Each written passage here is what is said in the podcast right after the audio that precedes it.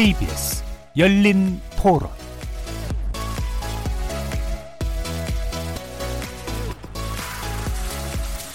안녕하십니까. KBS 열린 토론 정준희입니다.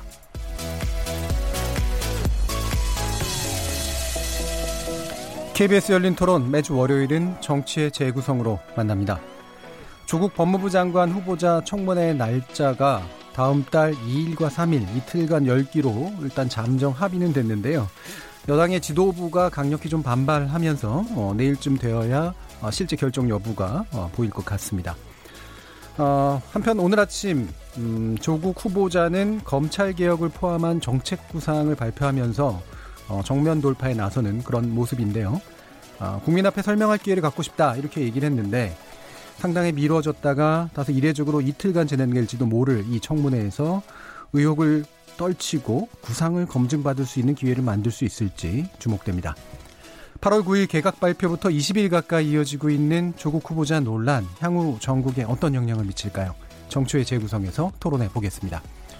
KBS 열린 토론은 여러분들과 함께 만듭니다. 문자로 참여하실 분은 9730으로 의견 남겨주십시오. 단문은 50원, 장문은 100원의 정보 이용료가 붙습니다. KBS 모바일 콩, 트위터 계정 KBS 오픈을 통해서는 무료로 참여하실 수 있습니다. 청취자 여러분이 KBS 열린 토론의 주인공입니다. 날카로운 의견과 뜨거운 참여 기다리겠습니다. KBS 열린 토론 지금부터 출발하겠습니다. 살아 있습니다. 토론이 살아 있습니다. 살아있는 토론, KBS 열린 토론. 토론은 라디오가 진짜입니다. 진짜 토론, KBS 열린 토론. 협치는 너무 멀고 대립만 남은 여의도 정치 여기서 새롭게 바꿔봅니다. 정치의 재구성 함께 해주실 네 분의 논객 소개하겠습니다. 먼저 최병목 전 월간 조선 편집장 함께 하셨습니다. 네, 안녕하세요. 자, 그리고 고재열 시사인 기자 나오셨습니다. 네, 안녕하십니까. 이준석 바른미래당 최고위원 나오셨습니다. 예, 안녕하십니까. 그리고 김준우 변호사 나오셨습니다. 네, 안녕하세요. 자, 이렇게 네 분과 함께하는 KBS 열린 토론 월요일 코너 정치의 재구성은 영상으로도 생중계합니다. KBS 모바일 콩 보이는 라디오를 통해서 보실 수 있고요. KBS 모바일 어플리케이션인 마이케이에 접속하시거나 유튜브에 들어가셔서 KBS 일라디오 또는 KBS 열린 토론을 검색하시면 지금 바로 저희들이 토론하는 모습 영상으로 보실 수 있습니다. 유튜브 구독도 많이 눌러주시고 의견도 많이 남겨주십시오. 어, 팟캐스트로도 들으실 수 있고요. 매일 새벽 1시에 재방송도 됩니다. 자, 이렇게 함께할 방법까지 안내해드렸고 정치의 재구성 본격적으로 시작해보겠습니다. KBS 열린 토론. 자, 조국 법무부 장관 후보자 청문회 꽤 오래 끌었죠. 8월 안에 하루를 여는 안, 그 다음에 9월 초에 3일 동안 진행하자는 안, 이 두 개를 놓고 여야가 평행선처럼 달리다가 어, 현재로서는 2일과 3일 이틀 동안 청문회를 여는 걸로 일단은 간사진에서는 합의가 됐는데요. 어, 여당에서 지도부가 상당히 강력히 반발을 하고 있고 내일 아침에 어, 결정이 구체적으로 나올 것 같습니다. 어, 한편 또 조국 법무부 장관 후보자가 검찰개혁 방안을 또 발표를 했습니다. 그래서 모양으로 보면 일단은 정면 돌파를 선택한 게 아닌가라는 네, 그런 짐작이 또 되기도 하는데요. 어, 이런 모습 어떻게 이해해야 될지 먼저 최병목 기자님 의견 들어보겠습니다. 글쎄 이제 여러 언론에서 정면 돌파 얘기를 하더라고요. 예. 어, 근데 이제 저는 정면 돌파라는 의미가 뭐 본인이 그 청문회를 통해서 본인의 입장을 설명을 하겠다라고 하는 정도의 정면 돌파라면 모르겠으나 음. 그 법무부 장관 임명까지를 강행하겠다. 그러니까 그건 이제 문재인 대통령의 의지가 포함된 얘기 아니겠습니까? 예.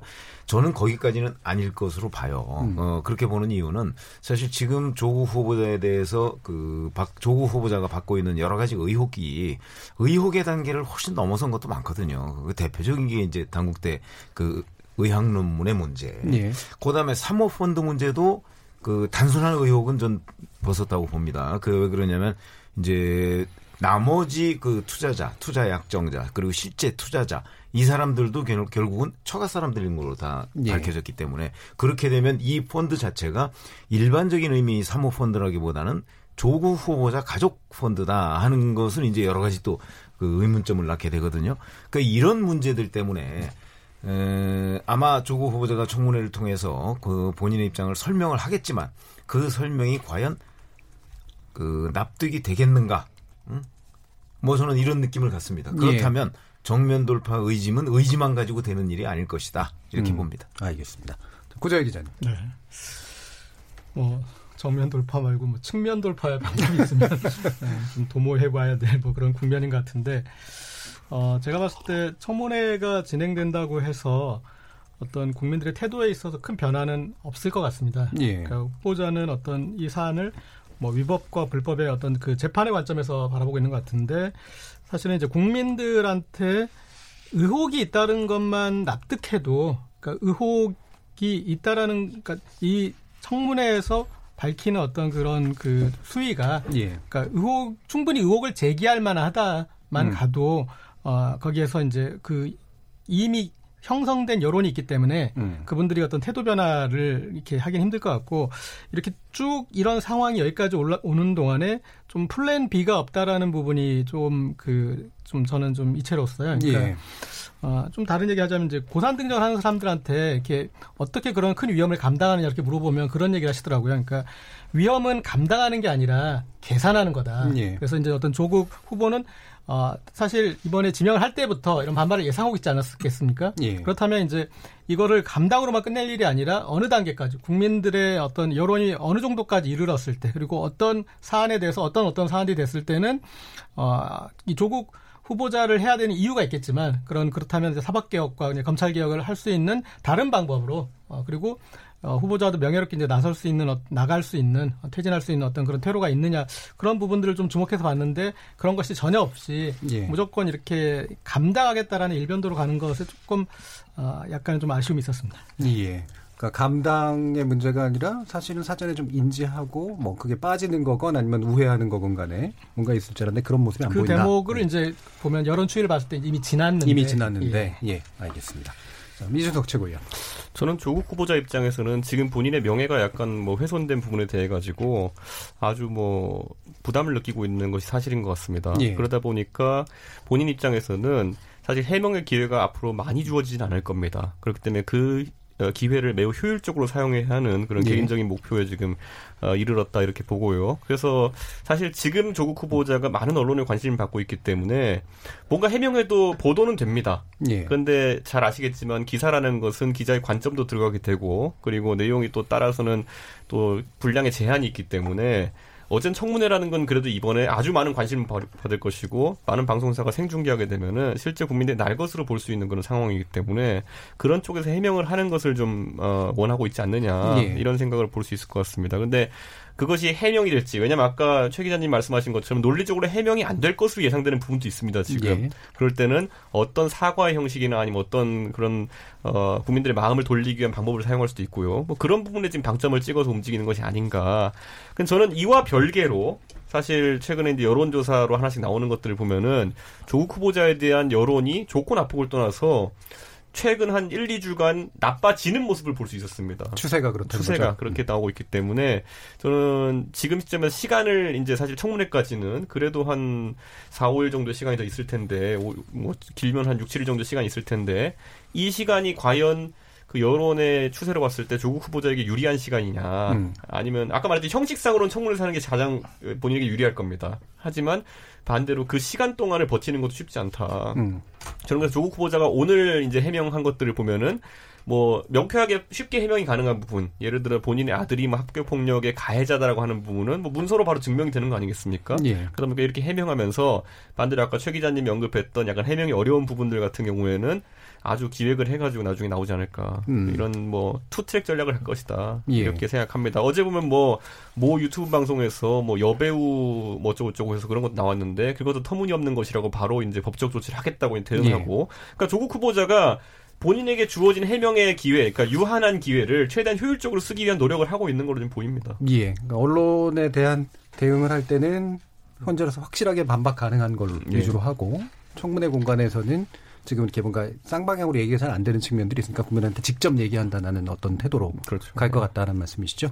네, 김준우 변호사님. 어제 우리 KBS에서 그 여론조사 의뢰한 걸 하나 발표했잖아요. 예. 네, 그래서 한국 리서치에 의뢰해가지고 이것도 말- 얘기해야 되죠. 조사 기간 2019년 8월 21일부터 23일 19세 이상 남녀 성인 남녀 1,015명을 대상으로 해서 신뢰 수준 플러스 마이너스 3%인 이제 웹 조사랑 휴대전화를 활용해서 했던 이제 조사인데 부적합 여론이 48% 적합 여론이 18%인데 어, 보류하게 보류하는 아직 잘 모르겠다고 보류. 예. 네, 그런 분들이 34%였어요. 그래서 또 이제 오늘 발표된 중앙일보 제가 그건 출처까지는 준비 못했습니다도 예. 보면 어, 여론은 굉장히 나쁜데 청문회는 열려야 된다는 비율이 50%는 넘었습니다. 음. 그 그런 걸 보면 국민들은 마뜩치 않아 하고 이준석 최고위원 이- 이야기대로 지난주에 비해서 어떤 지표가 하락한 건 분명한데 청문회까지는 소명할 기회를 줘야 된다라는 국민적 여론도 만만치는 않은 것 같습니다. 그래서 그 시간까지는 어쨌든 어, 조국 수석이 해명을 할 수 있는 시간적인 어, 기간은 좀 있는 셈이라고 보고요. 어, 퇴, 뭐, 예를 들어, 최병묵 편집장님 말씀대로, 뭐, 청문회 이후에, 뭐, 이른바 낙마를 할 수도 있습니다. 근데 낙마를 하든, 뭐, 퇴각을 하든, 어떤 퇴각이냐가 되게 중요하거든요. 그래서, 음, 어떤 방식으로, 어, 자신의 이야기를 끝까지 이- 커뮤니케이션을 하고 전달하고 물러설 것인가라는 이제 것도 중요하기 때문에 반드시 정면 돌파를 통해서 임명이 강행되냐 안 되냐를 예단하기는 좀 어렵지만 어, 그를 위해서 최대한 분투하는 모습을 보일 수밖에 없는 게 현재 조국 어, 지명자 후보자의 유일한 수 아니겠나 이렇게 보고 있습니다. 제가 방금 전에 김준호 변호사가 예, 언급했던 여론조사를 잠깐 수치를 좀 짚어보면요. 이게 23일부터 24일까지 19세 이상 남녀 1000명에게 어, 유선 269명, 무선 731명에 응답률 15.2%, 표본오차 중앙일보 95에 말씀하시는 플러스? 마이너스 예. 3.1% 조사였는데요. 이 조사에서는 뭐 전체적인 결과는 뭐 임명 반대 60.2%, 찬성 27.2%, 모르겠다 12.6% 나왔는데요. 저는 특기할 만한 분이 있었다면은 연령별로 봤을 때 20대부터 60대가 쪼개봤을 때 가장 반대 여론이 센 곳이 20대였습니다. 68.6%가 반대였어요. 그리고 16.2%가 찬성이었는데 이런 특수한 이제 아- 내용을 사- 세밀하게 짚어보면은 20대에서 아주 강한 이제 반응이 오고 있고 지역별로 봤을 때는요, 뭐 대구 경북에서 69%로 반대 여론이 제일 셌는데 그 바로 다음이 서울입니다. 67.4%입니다. 그렇기 때문에 소위 말하는 20대라는 최근에 근래 스윙보터층으로 자리 잡은 계층과 그리고 지역적으로 수도권에서 반응이 안 좋다는 것이 지금 조국 후보자한테 가장 큰 압박이 되는 것이죠. 왜냐하면 이걸 단순히 뭐 일부가 하고 싶은 말처럼 뭐 보수 세력이 지금 이걸 뭐 조국 후보자를 개인적으로 싫어해가지고 이러는 거다라고 하기에도 서울과 20대라는 그런 어떤 스윙 보터층에서 움직이고 있다는 것이 아주 이제 뭐 청와대 입장에서도 조국 후보자 입장에서도 난감한 상황인가 싶습니다. 예. 이게 사실 여론조사를 네, 보면 지금 이제 조국 후보자에 대해서 부적합하다 이렇게 답변하는 사람들의 상당수 그 사람들이 왜 부적합하냐 하는 이유를 질문을 하잖아요. 예. 그럼 그 첫 번째가 바로 조국 후보자 딸 문제예요. 예. 응? 조국 후보자 딸이 지금 20대지 않습니까? 음. 그러니까 20대는 아마 자기들끼리는 우리가 내가 피해자 아니야? 그러니까 장학금 문제도 그렇고 이 논문 문제도 음. 그렇고 대학 입시도 그렇고 의전원 입시도 그렇고 이런 것들에 대해서 지금 현재의 20대는 마치 자기네들이 피해자인 것 같은 그런 느낌을 갖기 때문에 지금 조국 후보자에 대해서 세대별로 보면 20대가 지금 가장 그 부정적으로 보고 있는 거란 말이죠. 그런데 그 예를 들어서 자녀 논문 문제 같은 경우는 아무리 해명을 저는 아마 제가 예상해 보건데 나는 관여하지 않았다 내지는 모른다는 정도 그 외에 뭘 해명할 수 있을까 싶어요. 네, 이런 문제는 해명이 안 된다는 거죠. 이미 객관적으로 거기에 가서 논- 그 의학 논문의 제일 저자가 된 거 다 확인됐고, 그 다음에 그 신분도 박사라고 쓴 거 다 확인됐고, 그렇게 됐는데 뭐 강- 신분이 박사라고 쓴 거는 의과대학 아니, 소속이라고 의과대- 아니 의과대 박사라고 소속에. 아니 아니 네. 박사라고 돼 있습니다. 연구 시스템에 등록할 연구 때 시스템에 그러니까 등록이 때. 오류였다라고 하는 게 아니 나오잖아요. 그건 이제 예. 그, 그쪽에 절사론이라고 해명하는데. 거기에는 또 박사라고 써 있잖아요. 예. 어, 써 있고 그게 왜 그러냐면 그 논문의 저자가 여섯 명인데 유일하게 조국 후보자 딸만 거기 오류가 있다고 그렇게 써 있고 나머지는 정확하게 들어가 있거든요. 그렇기 때문에 이제 그 부분 그 그건 이제 박사라고 써 있는 건 확인된 거잖아요. 물론 나중에 가서 그게 어떻다고 뭐 뭐 해명을 할지라도 그러니까 그런 것들은 적어도 난 모른다고 할 수밖에 없는 건데 그렇게 해가지고 청문회에서 과연 해명이 되겠는가 하는 그런 얘기들을 지금 하고 있는 겁니다. 예. 일단 뭐 교육부에서는 전산 오류라고 보도받았다라는 게 이제 인사청문회 측의 입장이고 지금 최 그, 기자님 이제 말씀은 당국대 측의 보고죠. 네, 그 거기에 이제 박사라고 쓰여진 거는 일단 문서적으로는 있다라고 이제 얘기를 얘기를, 하, 얘기를 하시는 거고요. 어, 근데 그 예, 공자 기자님. 이 청문회가 이제 청문회를 하면서 어, 조국 후보자가 그러니까 또 명예롭게 또 퇴진할 수 있는 어떤 길이 될 수 있지 않겠느냐. 그동안 나온 어, 해명의 어떤 그 장 정도로 그렇게 돼서는 그런 저는 정말 의미가 없다고 보고요. 그러니까 예. 어, 그건 정말 어떤 한국 전체 허무 시리즈에 가까운 일이 될 것이고, 그러니까 여기까지 이렇게 에, 와서 어, 그럼에도 불구하고 이렇게 그 이 조국 후보자를 이제 필요로 하는 것들을 어, 그거는 이제 대통령이나 이제 이 정부에서 그걸 어떤 느끼게 해줘야지 예. 그 의미가 있고 그리고 어떻게 보면은 어, 어떤 이 정부의 지지도의 어- 그 하방 경직성이라고 할까요? 그러니까 뭐 콘크리트 지지층이 얻은 만큼 되고 어디까지 우리가 할 수 있는 어떤 그 가능성을 믿어주겠느냐 예. 그런 부분을 좀더 가늠하고 그리고 어, 이 정부는 이제 어, 이런 어, 비를 맞으면서도 뭔가를 해보겠습니다라는 이제 그런 걸 보여주는 그런 예. 의지잖아요. 그러니까 결집이 나타날 때까지 한번 그렇게 얻어맞아 보는 건데 음. 거기에서 갑자기 그 후보자가 이제 이렇게 해명할 건 해명했고 그다음에 제 입장 이 이렇습니다. 그러면 저는 이제 여기서 물러나겠습니다. 이렇게 해서는 예. 그러면은 여기까지 이렇게 그 맞아온 비가 의미가 없어지는 거 아닌가 싶습니다. 예. 그럼 그걸 좀 더 정확하게 말씀드리 말씀하시면 뭔가 강하게 그러니까 이 조국 후보자나 현 정부가 이러이러한 개혁 전망을 가지고 있으니 우리가 생각하는 거에 대해서 국민들은 어떻게 생각하십니까? 라는 걸 묻는 형식이 돼야 된다는 말씀이죠. 네, 그렇죠. 예. 그러니까 그 지금 어, 만약에 이제 수치가 음. 그러니까 여론의 추이가 이거보다 더더 뒤로 가서 그러니까 거의 절대 다수가 8대 2 정도로 예. 그렇게 된다면은 이제 그런 생각할 여지가 없겠지만 음. 아, 지금 정도의 어떤 태도가 다음에 이렇게 이제 굳어졌을 때 음. 그때 어떤 그 아, 그때도 이걸 여론을 못 뒤집었으니 그러니까 후보자가 이제 물러나는 것 같습니다. 그런 뭐, 그런의 어떤 서사는 아니어야 된다는 어, 예, 예. 그러니까 그걸 그런 정도 되더라도 이제 감당해가면서 이 정부가 아, 마지막 어떤 그 이 이 국민들의 어떤 이제 믿어주고 그래서 뭔가를 결집시켜서 해볼 수 있게 예. 그 힘을 받아가가지고 뭔가를 이제 개혁으로 연결할 수 있는 서사가 돼야지 어, 거기에서 그냥 후보자 이렇게 빠지는 그런 그림은 정말 이렇게 최악이 되지 않을까 싶습니다. 예. 그러니까 개혁의 동력 이런 것들을 어떻게 유지하고 보여줄 거냐. 뭐 이런 정도의 예. 말씀이신 것 같아요. 그래서 예, 그게 참. 어떻게 보면 국회에 이제 제가 하는 가끔 이제 부질없는 기대라는 게 있는데 예.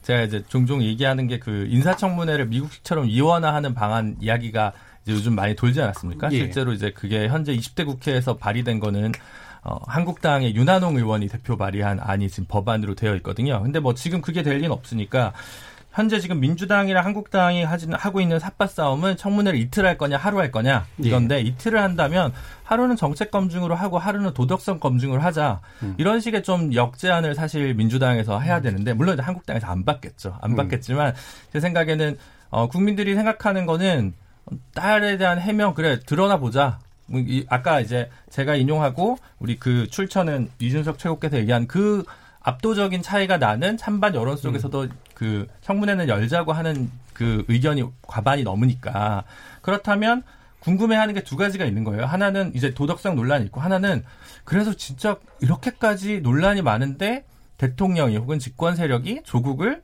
법무부 장관을 계속 시키려는 이유는 뭐냐? 사법개혁의 도대체 이야기가 뭐냐? 우리 모르겠다. 이런 의견들도 꽤 많거든요. 그래서 예. 그런 부분에 대한 이야기를 좀 충분히 풀 수 있어야 예. 조국 수석이 낙말하더라도 현 정권에서 다음 차기 법무부 장관이 가져야 될 어, 사법개혁관은 무엇인가에 대한 이야기는 충분히 돼야 뭔가 좀 남는 청문회가 되지 않을까 이렇게 생각합니다. 저는 예. 그런데 이제 이렇게 상황이 정치적인 면이 좀 강조되게 되면은 어느 순간에는 최고 그 결정자의 판단이 굉장히 중요해지는 시점이 오거든요. 예. 그런데 이번에 청문회가 어쨌든 잠정적으로 2일, 3일로 이제 합의가 되어가는 것 같은데 대통령께서 이제 뭐 외교 일정이기 때문에 뭐 조정이 안 되는 것도 있겠지만은 2일에는 태국에 계시고 3일엔 미얀마에 계실 이제 예정이거든요. 그래서 저는 이 상황을 좀 어, 정치적으로 판단을 결국 마지막에 내려야 되는 건 대통령이신데 이 상황에서 해외에 계시다는 거는 다소 저는 오히려 그냥 여론이 보기에는 이미 마음을 정하시고 이걸 그냥 청문회 돌입하는 거 아닌가라는 생각을 하게 되기 때문에 저는 그 부분은 좀 어, 안타까운 느낌이 듭니다. 근데 그 일정이 이제 이것 때문에 그 예를 들면 갑자기 만든 일정이거나 뭐 이렇게 되기 저는 아닐 거라. 봅니다. 예, 그런데 예, 이제 예. 보기에는 어쨌든 국내 상황이 지금 녹록치 않은 상황 속에서 예. 대통령께서 아무래도 국외에 있기 때문에 어떤 판단을 나중에 하시더라도 예를 들어 청문회를 뭐 라이브로 보시거나 이건 좀 어려울 거 아닙니까 외교 일정 중이시기 때문에 예. 저는 그런 부분에 있어서 나름 지금 정권의 기로라고 보는 사람들도 있습니다. 왜냐하면 이번 정권의 도덕성의 기준을 이제 어디 세우느냐가 조국 후보자 청문회가 될 거라는 이야기도 많이 나오는데 예. 그 시점에 좀 청와대는 좀더 정치적인 판단에 신중을 기해야 되지 않나 이렇게 예. 생각합니다. 근데 만약에 그렇다면 청문회 청문회를 더 일찍 할 수 있었을 거 아니에요. 그렇죠. 저는 예. 그것도 그래서 하나 가지 방법이라 생각했고 저는 예. 사실 청문회를 뒤로 한다고 해서 야당이 무조건 유리하다 보지도 않습니다. 예. 왜냐하면은 우리가 느낄 수 있겠지만은 당장 어제 다르고 오늘 다르고 조국 후보자에 대한 새로운 어떤 의혹 제기라는 것이 오늘은 많이 나오지 않았거든요. 예. 나왔다고 하는 것들 대부분 뭐 허위거나 가십성인 경우가 많았고 음. 그러다 보니까 지금 청문회까지 오히려 있는 이 소강기라는 것이 음. 야권에 좀 좋게 동작하지도 않을 것이다 정치적으로는. 음. 그런데 저는 그런 부분이 좀 안타까운 건 있습니다. 예. 지금. 예. 그리고 외교일정에 관련된 얘기들은 그런 모습은 될 수 있을 것, 보- 그렇게 보일 수는 있을 예. 것 같은데 실제로 외교일정이 정해지는 방식이나 이런 것 자체가 이것 때문에 미루거나 또 안 하거나 또는 땡기거나 이러는 건 불가능하니까. 오히려, 오히려 저 둘 사이에는 관계가 없다고 음. 봐야 되는 예. 것이고 다만 이제 대통령의 외교 일정이 그 저렇게 돼 있다고 하면 청문회 일정을 조정할 수 있어요. 그렇죠. 그러니까 예. 근데 청문회 일정 좀 조정하자는 것이 사실은 민주당 주장이었잖아요. 8월, 예. 예. 8월 31일까지 마치자는 게. 근데 이제 한국당이 너무 강력하게 주장하니까 지금 그때까지 밀리는 상황이란 그렇죠. 말이죠. 예. 그러니까 저 두 일정이 뭐 연, 연결되는 거는 그걸 연결시키는 것은 그건 전 뭐 무리한 일정 얘기라고 보고 다만 뭐 대통령이 해외에 있다고 하더라도 충분히 여기 상황은 누군가가 정리해서 보고 하겠죠. 그러니까 예. 판단하는 데는 전 뭐 큰 무리는 없을 것으로 봅니다. 예, 예. 자, 그럼 또 개혁 얘기가 아까 좀 나와서요. 지금 이제 어, 일각에서는 또 이런 얘기를 하죠. 그러니까 뭐 예를 들면 조국 후보자에 대한 개인적인 호불호를 떠나서 예를 들면 만약에 사법개혁을 하려고 한다면 이쯤에서는 임명을 강행하지 않는 게 좋다라는 얘기가 있는데 그 목소리에도 여러 개가 좀 섞여 있어요. 제가 볼 때는 이거를 개혁을 지지했던 사람들이 하는 목소리가 또는 개혁의 방향 자체를 동의하지 않는데 그냥 하는 목소리가 이것도 약간 섞여 있으니까 이걸 어떻게 좀 갈라봐야 될까요? 글쎄, 근데 그게 뭐이 사법개혁이라는 것 자체를 사실은 지금 민주당 생각 다르고 한국당 생각 다르잖아요. 다르잖아요. 예, 예, 예. 그리고 실제 또 지금 검찰 생각도 다를 거예요. 저는 예. 그렇게 봅니다. 어, 그렇게 따지면 지금 현재 공수처를 설치하는 것이 과연 그 지금 그 검찰의 힘을 분산시킬 수는 있는데 예. 그렇다고 그래서 지금 그 우리가 사법 개혁이라고 하면 흔히 야권에서 얘기하는 바로 정치적 영향력으로부터 좀 독립적으로 그 검사들이 활동할 수 있는 게 사법개혁의 첫 번째다라고 예. 얘기하는 관점에서 본다면 지금 공수처법은 또 해답은 아니란 말이죠. 예. 그런 점에서 본다면 뭐 너는 조국 법무장관 후보자가 뭐 사- 이 사법개혁 또는 법조개혁 얘기를 해가면서 마치 본인이 아니면 안 되는 것처럼 얘기하는 거야말로 진짜 어불성설이다. 그 사법개혁이라는 거는 방향을 가지고 본인 아니더라도 사실은 여야 간에 충분히 논의할 수 있는 기회가 있어야 된다고 보는데 지금 현재 뭐 사개특위도 제대로 열리지도 않고 있고 뭐 저런 상황에서 논의 자체가 잘 안 되고 있는 거 아닙니까? 그렇게 예. 따지면 조국 법무부 장관 후보자가 오늘도 뭐그뭐 개혁안이라고 발표를 했습니다마는 그 이런 게 내가 하는 것이 개혁이다라는 거야말로 독선이다. 저는 그렇게 봅니다. 예. 근데 예. 저는 이제 고조영 기자님. 그 본인이 아니면 안 된다라고 얘기할 수밖에 없는 상황으로 내몰렸다고 생각합니다. 그러니까 예. 우리가 사법 개혁을 여러 가지 측면에서 생각할 수 있는데 자유한국당이 생각하는 사법 개혁이 있을 것이고 또 검찰이 생각하는 사법 개혁이 있을 있을 것인데 어 조국 후보자가 말하는 사법개혁은 정확하게 제가 봤을 때는 이제 대통령이 생각하는 사법개혁과는 이제 싱크돼 있을 텐데 예. 그 대통령이 생각하는 사법개혁에 어, 누군가는 이제 칼자를 쥐어야 되고 음. 그리고 어, 되게 물러서기 쉬운 싸움이잖아요. 너무 어렵고 예. 어, 그리고 누군가 뭔가 핑, 핑계가 생기거나 아니면 본인의 어떤 약점이 잡히거나 그러면 어, 그 물러설 수밖에 없는 그런 싸움인데 어, 조국 후보자는 지금 가장 배수진에 에, 있는 상황이고 그리고 예. 이것으로밖에 본인의 존재 증명을 할 수 없기 때문에 어, 만약에 이제 문재인 대통령을 지지하는 사람들이 사람이라고 봤을 때는 대통령이 원하는 사법 개혁을 했을, 하려고 할 때 지금의 위, 위치에 입장에 처한 조국 후보자만큼 어, 적합한 사람은 없을 것이다라고 좀 음, 그러니까 현재 문재인 대통령이 가지고 있는 지향 측면에 있어서는 결과적으로는 조국 그 후보자가 가장 적합할 수밖에 없는 상황이 이미 만들어졌다. 예, 그리고. 본인이 물러설 수 없는 어떤 예. 그 처지가 됐으니, 예. 그러니까 본인을 증명하는 부분은 그런 사법 개혁이기 때문에 거기에서 정말 칼을 끝까지 휘둘러서 예. 어, 그걸 완수해낼 수밖에 없는 이제 입장에 처했다. 그러니까 유일하게 정당성을 입증할 방법이기 네. 때문에 예. 예. 뭐- 변호사님. 예. 뭐 먼저 네, 하시면 저는 근데. 이제 사실 뭐 정책 검증이라는 건 저도 뭐, 뭐 개인적인 관심 가는 부분들이 있습니다. 그래서 우리가 뭐 도덕성 때문에 뭐 완전하게 어떤 사람이 배제된다 이런 것도 실제 정치에서 보면 아닌 경우도 많고요. 예. 그러다 보니까 조국 후보자가 그렇게 원하는 사법 개혁이 뭐냐에 대한 국민적인 관심도는 좀 있을 거라 봅니다. 예. 그러다 보니까 아까 김준호 변호사 언급했던 것처럼 그래도 청문회를 지켜보자라는 여론이 있는 것인데 음. 예전에 이제 민정수석 시절에 조국 후보자가 이제 발표했던 사법 개혁안 안에 보면은 예를 들어 저는 지금 뭐 특이하게 기억나는 것들이 뭐 헌법재판관을 비법관 출신도 할 수 있게 하자. 그러니까 법률가가 아닌 사람도 할 수 있게 하자라든지 이런 주장들 사실 지금 상황에서 보면 굉장히 뭐 좀 생소한 아이디어이기도 하고 그리고 예. 어떤 취지인지 저는 한 번도 제대로 설명을 들어본 적은 없습니다. 개괄적으로만 들어보고 그리고 실현이 가능한지 등등. 근데 그런 부분에 관심을 가지게 되는 것인데 저는 그런 어떤 다양한 아이디어들 조국 후보자가 지금 내놓기에 환경이 예. 너무 좋지 않다.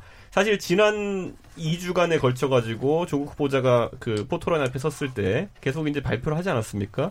근데 그것이 국민들에게 전달되는 이 형식 자체가 그렇게까지 현- 효율적이진 않았다. 그렇다면 저는 청문회가 아마 그런 자리가 될 텐데 예. 그런 어떤 복잡한 개념들을 조국 후보자가 국민들에게 풀어낼 수 있겠느냐. 저는 음. 그것도 앞으로 하나의 관건일 것이다. 이렇게 보고 저는 여기서 야당 의원들한테 그래서 한번 제안을 해보고 싶은 게 예. 그 야당 의원들이 물론 청문회 준비 열심히 하겠지만은 조국 후보자의 어떤 도덕성 검증으로 소위 말하는 자기 한번 떠보려고 한다든지 음. 아니면 한타 날려보려고 하다가 예를 들어 조국 후보자의 그런 어떤 그 사법 개혁안이나 아니면 본인의 생각에 대한 맹점들을 공격하지 못했을 때 예. 저는 그게 직무유기가 더 클 것이다. 음. 저는 이렇게 보는 것이고 충분히 당내에서 뭐 전략들이 있겠지만은 그 부분도 고려를 해야 된다. 저는 개인적으로 사법 개혁안에 대해 가지고 만약에 그 야당 의원들이 준비 안 된 상태로 들어가가지고 음. 그걸 제대로 캐묻지 못한다면은 국민들한테 상당히 새롭고 매력적인 아이디어가 나올 수도 있어요. 예. 그런데 그런데 그런 것들도 야당의 검증 영역에 들어가 있다는 거를 잊지 않았으면 좋겠다. 최근에 근데 의원들 발언이나 이런 걸 보면은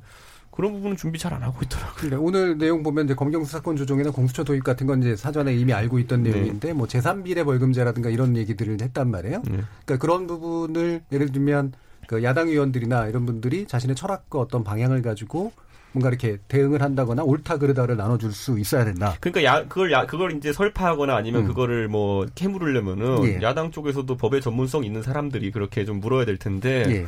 지금 보면은 뭐 자유한국당만 놓고 본다 하도 한다 하는 검사 출신 공격수들이 전부 다 지금 파고 있는 것은 사모펀드 뭐 이런 네. 거거든요 보면은 그러다 보면 상대적으로 이게 그래도 법사위에서 법무부 장관에 대해 하는 청문회인데 네. 후보자 개인의 의혹을 털다가 이제 정책 검증을 못하는 상황이 발생하면은 그것도 국민 눈에는 희한하게 볼 수 있다. 예. 그래서 준비 열심히 해야 됩니다. 근데 기본적으로 법사위원들이기 때문에 예. 지금 말씀하신 그런 현안들이 뭐 그 정도는 있잖아요. 알겠죠. 수십 년 된 거거든요. 예. 어, 저런 아이디어를 또 일반적으로 얘기하는 정책 검증은요 그 충분히 능력이 있어요. 법사위원들은 평상시에 그거 다 깨고 있는 거예요. 예.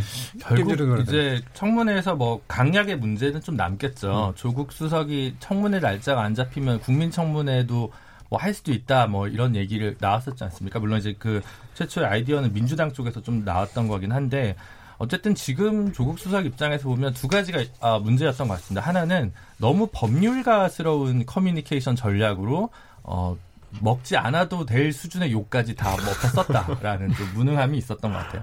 이 청문회 지원단이 기본적으로 검사 법무부에 있는 예. 분들이 이제 파견이 되고 본인이 어, 형사법 전공자니까 그냥 이제 법적인 그게 이제 일반인들 보면 되게 시원하지가 않거든요. 저도 뭐 변호사지만 그 그런 걸로는 이제 효과적인 의사소통이 국민과 되지 않는데 결국 이제 어 그런 전략이 좀 없었던 부분이 있는 거고 두 번째로는 어쨌든 남들이 보기에는 전직 바로 그 대통령의 강한 신임을 받는 어뭐 이인자라는 표현은 좀 저는 이제 부적합하다고 생각하지만 어쨌든 힘 있는 민정수석이라 하더라도 그리고 꽤 많은 어 소셜 미디어에서 인기고 굉장히 인지도가 높은 어, 사람이지만 그래도 old media 주류 언론들과 붙었을 때는 완벽한 기울어진 운동장입니다. 아무리 팟캐스트나 뉴미디어가 발달됐다고 해도 이렇게까지 많은 어 이렇게 기사들이 쏟아져 나올 때는 그 현재 청문회 준비단에서 뭘 얘기해도 사실 이제 볼륨 차이가 엄청 나거든요. 그래서 어쨌든 그런 부분들 때문에 조금 조국 수석이 여러 가지로 열의에 있었고 본인이 얘기하는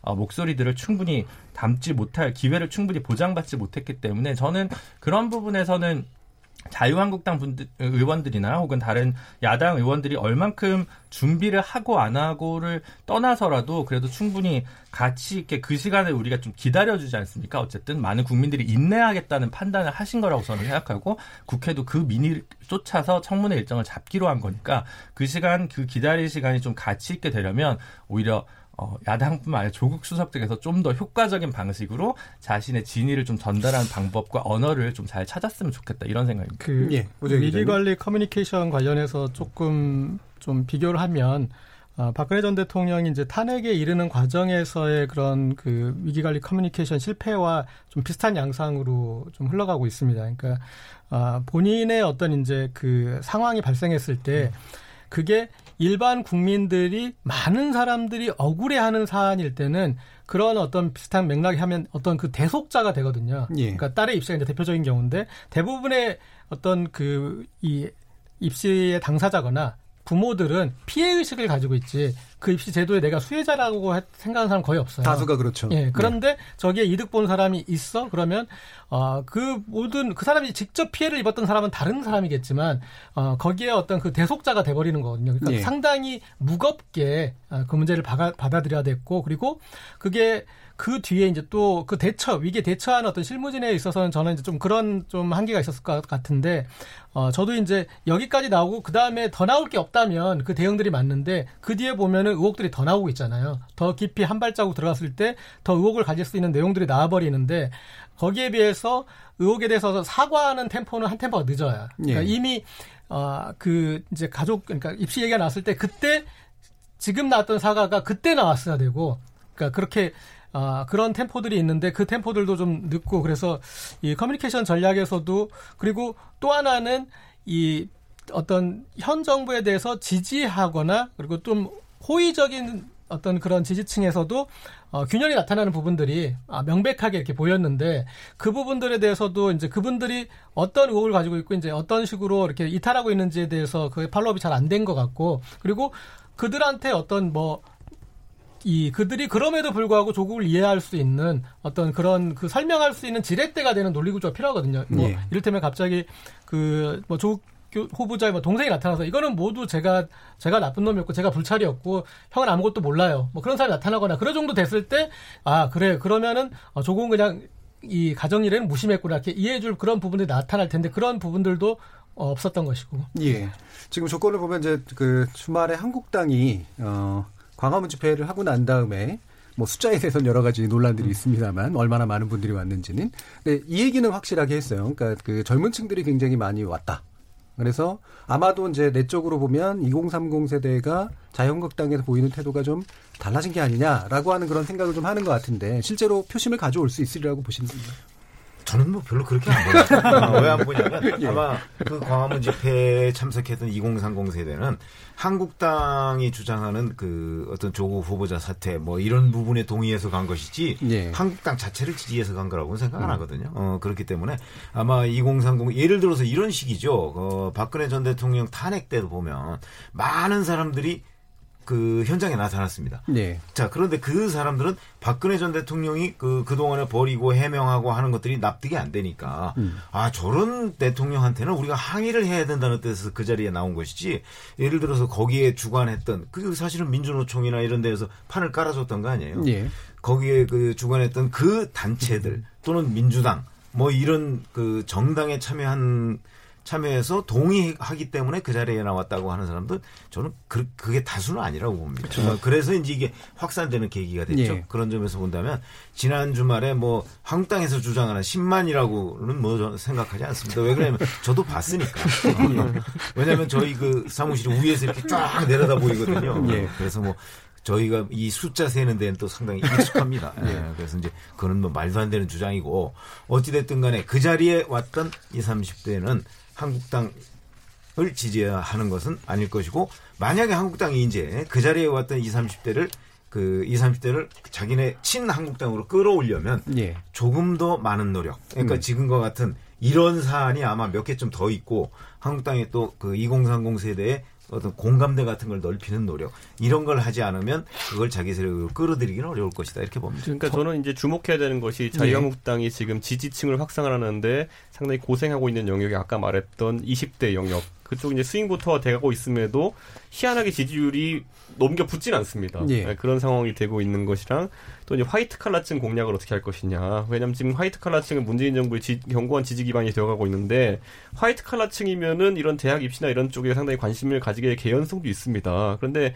지금 뭐 학부모일 수도 있고 그런데 그 상황 속에서 아직까지 뭐 딱 손에 잡히는 어떤 자유한국당을 지지해야 될 만한 이유를 만들어내지 못했다는 것 이게 아마 고심으로 될 것으로 보이고요.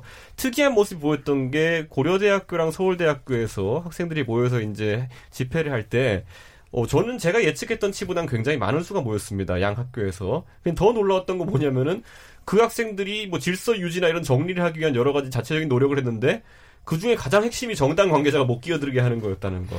네. 저는 그것이 의미하는 것이 이번 시위를 임하, 임하는 정당들의 조심해야 될 지점이 아닌가. 음, 조심해야죠. 저는 정당의 네. 개입이라든지 아니면 뭐 본인들은 도움을 주러 간다고 하지만은 무엇보다도 그런 어떤 뭐 그들은 태극기 부대라고도 이야기하죠. 태극기 부대나 아니면은 야권에서도 문재인 정권 전복의 도구로 사용하려고 하는 것 이런 것들에 대해서 굉장히 지금 학생들이 염증적인 반응을 보이고 있는 것이거든요. 예. 그런데 그게 왜 그런 것일까에 대해서도 이번에 한번 생각해보는 계기가 됐으면 좋겠습니다. 저는 지금 예, 자유한국당이 음. 조금 가져올 수 있는 그 준비가 전혀 안 돼요. 이- 예. 저는 사실 이전 투구식 왜 이제 서로 겨가 묻었다고 이제 뭐 이렇게 개끼리 이런, 이런 거 사실 좀 싫어하긴 하는데 할수 없이 얘기를 하면 김성태 전 원내대표가 이제 자녀분 채용 비리 의혹 문제로 지금 수사를 받고 있, 있잖아요.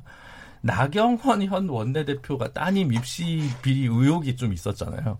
황교안 대표님 아드님 채용 비리 의혹이 있었잖아요. 그러니까 지금 간판 선수가 조금 약간 확 오게 하기에는 좀 안 좋은 것 같아요. 그러니까 그게 다 의혹에 그칠 수는 있지만 의혹에 불과할 수도 있지만 그게 아니라 젊은 층에게 그래서 어, 정말 촛불 정권이라고 했고 뭐 기회와 뭐 모든 것이 정의롭고 공정할 거라고 했는데 어떻게 이럴 수가 있는가 배신감이 굉장히 들 수 있다고 생각하는데 그럼 그거를 그 마음을 어디로 보낼 거냐고 했을 때 지금 자유한국당의 투톱이나 뭐 이런 것들이 좀 좋지는 않아서 그런 부분이 좀 쉽지 않다라는 생각이 좀 많이 들고 어 오히려 그 스윙보터 2030의 문제도 있지만 전반적으로 심리적으로 이 부분에서 강하게 아직은 좀 덜 그 사람들이 저는 생각보다는 덜 반응하고 있다고 생각하는데 왜냐하면 이 정권은 그 국민들이 문재인 대통령 후보를 찍었느냐 안 찍었느냐랑 별개로 같이 촛불을 들고 만든 정권이었다라는 약간 심리적 지분을 가진 분들도 꽤 많다고 생각하거든요. 그런 분들이 보기에는 어, 이 문제가 문재인과 조국을 분리할 수 있는 거냐 없냐에 대해서도 판단이 좀 다르고 그래서 조금 더 인내해야 된다라고 보는 생각인 것 같고 지금 이 부분에서 좀 더 격렬하게 반응한 건 2030이지만 중요한 건 아까 뭐 화이트 칼라나 수도권이라고 이제 이준석 최고위원께서는 얘기하셨는데 뭐 꼭 그런 계층으로 분할하지 않더라도 분명히 굉장히 잠재적인 불만을 가진 층은 되게 훨씬 더 광범위하다고 생각합니다. 20대 30 20대에서 특히 많이 반응하지만. 그래서 그 반응을 제일 민감도 있게 리트머스 시험지로 제일 잘 아는 건 이제 정의당 데스노트라는 존재인 것 같거든요. 저는 이 정권 들어서 이 정권이 무조건 묻지마 지지도 아니고 어느 정도 거리를 두면서 개혁을 잘 유지하길 바라라는 리트머스 시험지 역할을 인사 부분에서 제일 잘한 건 정의당이었던 것 같은데 오늘 이제 청문회 준비단 단장이신 분이 정의당의 뭐 최, 최소한의 소명 자료를 어, 보내왔다는 거 아닙니까? 그래서 제가 좀 취재를 해봤는데 뭐 기초적인 자료를 받은 것에 불구하고 현재로서 정의당도 청문회 이후에 입장을 내지 그 전에는 이 자료를 토대로 해서 뭐 즉각적인 입장을 낼 거라고 하진 않더라고요. 그래서 이 모든 건 상당히 유동적이고 어, 그런 부분들을 청와대나 대통령께서 좀 되게 잘 새기셨으면 좋겠다. 어떤 판단을 하든 이 부분은 되게 중히 봐야 될 것 같습니다. 예, 뭐, 그니까 지금 여론조사 얘기가 일부 나오긴 했습니다만 사실 지금 뭐 청, 청와대 국민청원에서의 양상이라든가 뭐 여러 가지 이제 게시판들에서 나타나는 모습들을 보면 어, 이 그 현재 조국 그 후보자가 임명돼야 된다라고 보는 사람들의 목소리가 충분히 반영이 되지 않는다라고 하는 그런 이야기도 좀 있어요. 근데 이게 물론 여- 언론 때문에 그런 건지 아니면은 예를 들면 지금 현재 같은 어떤 이슈 상황 자체가 어, 관망하는 수밖에 없는 어떤 조건 때문에 그런 건지 이런 게 좀 조직화가 돼서 예를 들면 상당히 다른 양상으로도 좀 바뀔 수도 있다. 뭐 혹시 뭐 이런 생각도 그래서 저는요 그 모이는 공간들은 커뮤니티라는 공간이나 온라인상의 네. 공간들은 확실히 그 동질성을 바탕으로 모이는 곳들입니다. 예. 그렇기 때문에 뭐 예를 들어 모 자동차 사이트, 모 야구 사이트, 모 카메라 사이트 뭐 이런 것들은 실제로 30대, 40대 그리고 50대 초반까지 그러니까 문재인 정부 지지세가 가장 강한 연령대 사람들이 많이 모이는 경향성이 있기 때문에 그곳의 여론은 아까 우리가 봤던 보편적인 여론조사와 좀 다르게 나타날 수 있습니다. 예. 하지만 제가 봤을 때는 그렇다고 해가지고 과소대표되고 있다 이런 상황은 아닐 것이고 예. 실제 아까 저희가 언급했던 여론조사 내에서도 30대나 40대에서는 그 조국 후보자는 찬반 여론이 전체보다는 상당히 뭐 찬성 쪽이 높게 나오는 그런 상황이기 때문에 저는 다 포함해가지고 지금 아까 말했던 60대 27 정도의 상황 아니냐 뭐 이렇게 음. 봅니다 저는.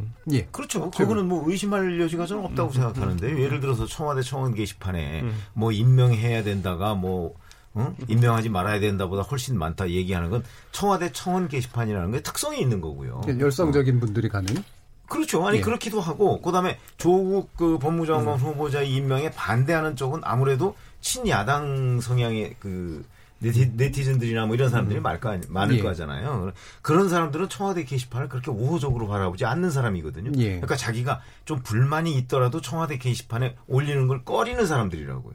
그렇기 때문에 청와대 게시판 자체에 숫자가 뭐가 많다, 뭐가 적다 이런 거는 전혀 대표성을 갖고 있는 그 장이 아니고 그, 그 대표성은 우리가 누가 뭐라고 해도 사실 전 국민을 상대로 해서 그 표본을 추출해서 하는 여론조사 이상 그 대표성이 있는 그 결론을 우리가 얻어내기는 좀 어렵다고 봐요. 그러니까 특정 아까 뭐 무슨 무슨 사이트 얘기를 하셨지만 그 그런 사이트에서 뭐 뭐가 어떻다 이 뭐 이쪽이 뭐 더 많다 적다 하는 부분은 그냥 하나의 참고 자료 정도지 실질적으로 그 우리 국민 전체의 의견을 고루 반영하고 있다. 이렇게 얘기할 수는 없는 거죠. 네. 그리고 지금 뭐 모 기사에서 이제 조국 후보자의 페이스북 가보면은 자진 사퇴 안 된다라는 지지와 응원글이 넘치고 있다 이렇게 나오는데 조국 후보자는 페이스북에 친구 아니면 댓글을 못 달게 해놨습니다. 그렇기 때문에 그런 것이지 저희가 아까 최 기자님 말한 것처럼 일반적인 랜덤 표집한 어떤 모, 그 모집단 대상으로 하는 그런 여론조사가 아니고 이런 것들을 통해서 여론을 파악할 때는 좀 조심해야 되는 게 있는 것 같고 이걸 기반으로 보도하는 것도 조금은 좀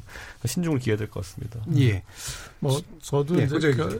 여론 조사에서 어떤 그 추이를 보는 게 좀 중요할 것 같고요. 그리고 어 거기에 뭐 청원의 숫자는 뭐 그런 것도 또 의미는 있지만 어 이거는 전 국민적인 사안이고 그렇기 때문에 좀 silent majority를 또 의식해야 돼서 그러니까 그런 수치보다도 어 전반적인 어떤 추이를 보는 게 중요할 것 같은데 여기서 콤파스의 중심을 지금 이제 계속 조국 후보자로 두고 있어요. 그러니까 조국 후보자가 의혹을 잘 해소할 것인가 말 이제 그렇게 보고 있는데 결국은 어, 그 청문회가 끝나면 다시 콤파스 중심이 대통령이 가지 않겠습니까? 그래서 대통령이 그럼에도 불구하고 쓰느냐 이 사람을 쓰느냐 마느냐로 이렇게 판단하는데 어, 여론이 조금 좀그 서로 성격이 좀 다른 부분이 있다고 생각해요. 그러니까 조국을 쓸만한 사람이냐 아니냐 이렇게 국민들이 판단하는 부분을 있겠지만 근데 그럼에도 불구하고 아 대통령이 저 사람을 써서 뭔가를 하려고 하는구나 그 부분을 그 부분 여론은 조금 다르다고 생각하는데 다를 수 있죠. 예, 예. 청문회 과정을 통해서 어 이제 여당이 질문하는 순서나 예. 그리고 이제 그때는 조국 교수가 조국 후보자가 충분히 좀 답변을 할 수 있을 테니까 그런 부분을 여기에서 그런 스토리가 만들어져서 어 어떤 그 대통령을 할 수 있는 어떤 국정의 그 지지 기반을 만들어주는 결집을 만들어내느냐 못 만들어내느냐 그게 좀 관건이 되지 않을까 싶습니다. 예. 지금 한국당에서는 인사청문회 열리면 이 딸을 포함한 가족을 증인으로 요청하려고 한다고 해요. 이런 방식의 청문회 가능할까요? 저는 딸 같은 경우에는 뭐, 뭐, 지금 학교와 관련된 부분, 본인이 해명이 잘 안 되는 부분이고, 아까 최 기자님 말한 것처럼 나와도 해명이 될까라는 약간 의구심이 있습니다. 예. 근데 적어도 그 사모펀드, 코링크 관련된 부분이라든지, 음. 이런 것들, 그리고 웅동학원 관련된 부분은 우리가 소위 말하는 동생 정도까지는 예. 많은 국민들이 그분의 해명을 듣고 싶지 하- 하지 않을까라는 음. 생각을 하고 있기 때문에 그건 사안별로 신중하게 판단해야 됩니다. 예를 예. 들어 뭐 학교 이사장으로 계셨다던 뭐 어머니라든지 뭐 이런 부분은 또 제가 봤을 때는 직접적인 연관성이 없을 때 또 모신다는 것이 또 쉽지 않을 것 같고 그래서 저는 동생 정도가 최소한의 마지노선이 아닐까 예. 저는 이런 판단한 게 너무 많은 의혹이 겹쳐 있습니다 그분한테는 뭐 그런데 그- 일반적으로 근데 기존 사례에서 이런 이런 경우들은 좀 있었나요? 왜냐면 이렇게 네. 가족 펀드를 하고 이런 사례가 없었기 때문에 저는 참 그것도 전례를 찾기 어려운 의혹들이라서 아니 이게- 그렇죠 그- 관련 관련된 사람들을 증인으로 충분히 채택할 수 있고 예. 그리고 그 사람들이 나와서 이런저런 얘기를 할 수 있는데 웬만하면 사실은 그 그런 사람들을 직접 부르는 것보다는 예. 그런 사람이 자료 같은 걸 내고 그렇죠. 그 후보자하고 이렇게 얘기를 하는 경우가 많았어요 그동안 예, 은 예. 그렇기 때문에 아마 이번에도 한국당에서 저렇게 주장을 하고 있습니다만 민주당에서 그렇게 되면 이제 그 가족 청문회가 돼버릴 거 아니에요 예. 그날 그런 사태는 민주당에서 막으려고 하지 않을까. 음. 어. 자유한국 대신 대신 이제 조국 후보자가 그 의견들을 들어서 예. 그 이제 토론 그 그날 이제 답변을 하는 것으로 아마 그렇게 정리되지 그러니까 않을까 일반적인. 인사청문회랑 그다음에 청문회랑 사실은 형식이 상당히 다른 음, 그렇죠. 건데 네. 예. 그게 이제 자꾸 논의가 되는 게 그 예를 들어 문제를 제기하는 측에도 바람직할까라는 생각이 좀 있어가지고 지금 드린 질문이었거든요. 네. 저도 마찬가지 예. 생각인데 그게 가족분들이 나오면 오히려 해명은 잘 안 될 수도 있어요. 왜냐하면 음. 이제 뭐 그 야당에서 주로 공격수로 나오시는 분들은 법률 가지고 음. 조국 동생분은 법 사업가니까 법적으로 잘 안 맞는 얘기를 하고 뭐 채권이 섞이고 막 이러니까 이제 야단 맞고 뭐 이럴 수도 있는데 사실은 만약에 딸까지 이제 나오게 된다면 오히려 동정론이나 이런 부분들도 나올 수 너무 가혹한 거 아니냐 음. 이렇게 얘기해서 오히려 부메랑으로 돌아올 수 있거든요. 그래서 자유한국당에서도 적극적으로 가족의 출석을 그렇게 요구할까라고 저는 좀 다른 의구심을 딸은 정말 아닌 것 같습니다. 예, 왜냐하면. 그 딸과 관련된 문제에 대해서 불러야 될 사람 딸이 아니에요. 그러니까 그 교수들 단국대 그 의대 교수나 그다음에 이제 부산대 부산대. 의전원 그 교수 그분들이 답해야 될 내용인데 고대 예. 입학 관련 담당했던 뭐 보직을 했던 교수라든가 이런 분들이 사실 나와야 되는 거죠. 저는 그런데 이제 그 부분에 있어가지고 저는 뭐 불러가지고 이 청문을 하는 과정에서 제가 아까 조국 후보자의 동생 정도는 아마 여당도 전략적으로 판단할 수 있지 않나 하는 생각이 이게 이게 해명이 잘 안 되면요 지금 이제 저도 이제 소통하는 예를 들어 보수 쪽 성향을 가진 지지자분이나 아니면은 이런 분들 정권에 약간 불만을 가진 분들 같은 경우에는 국조나 특검 가자는 얘기를 계속 해요. 왜냐하면 예. 이 사안은 아, 말했듯이 도덕성도 문제 있는 사안에 대해서는 뭐 청문으로 어, 할 수 있지만은 아까 말했던 사모펀드 같은 경우에는 법적인 문제가 결부되어 있고 최근에 나오는 의혹으로는 이제 뭐 사실 정권에서 이거 사업에 도움을 주려고 했던 정황도 있다라는 취지로 이제 하고 있기 때문에 충분히 국정조사를 하자는 명분론이 생길 수 있습니다. 그랬을 때 그것을 나중에 이제 소위 말하는 여당 입장에서는 소위 말하면 뭐 되로 막을 걸 말로 막는 상황이 나올 수도 있기 때문에 조기에 이걸 어쨌든 해명하는데 아마 주력하지 않을까 생각이 됩니다. 예, 알겠습니다. 8월 9일 지명 후에 처음으로 검찰 개혁을 언급한 이 조국 후보자의 오늘 모습, 그리고 아, 여전히 이제 지- 진행되고 있고 아직 시간이 좀 남아 있는 이 청문회 문제, 아, 과연 앞으로 전국에 어떤 영향을 미칠지 어, 지켜봐야 될 것 같습니다. 정치의 재구성 이어지는 후반부 토론에서는 우리 정부의 아, 한일 군사정보 보호협정 종료 결정을 둘러싼 논란 몇 가지 짚어보도록 하겠습니다. 지금 여러분께서는 KBS 열린 토론과 함께하고 계십니다.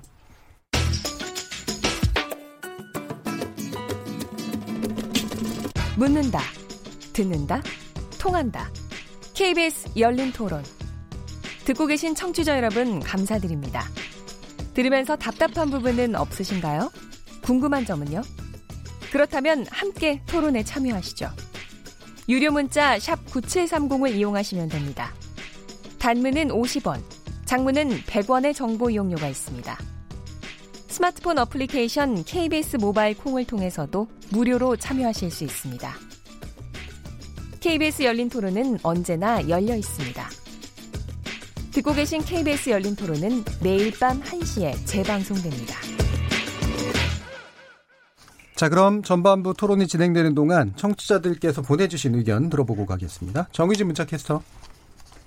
네, 안녕하십니까. 문자캐스터 정의진입니다. 잠정적으로 9월 2일과 3일 청문회 날짜가 잡힌 조국 후보자를 둘러싼 논란에 대해 청취자 여러분이 보내주신 문자 소개해드리겠습니다. 먼저 1967님. 조국 후보자가 국민 정서에는 맞지 않는 부분이 있지만 지금까지 나오는 이야기를 보면 법적인 문제는 없는 것 같습니다. 후보자를 공격하는 정치인들, 자신들부터 먼저 돌봐야 할 겁니다.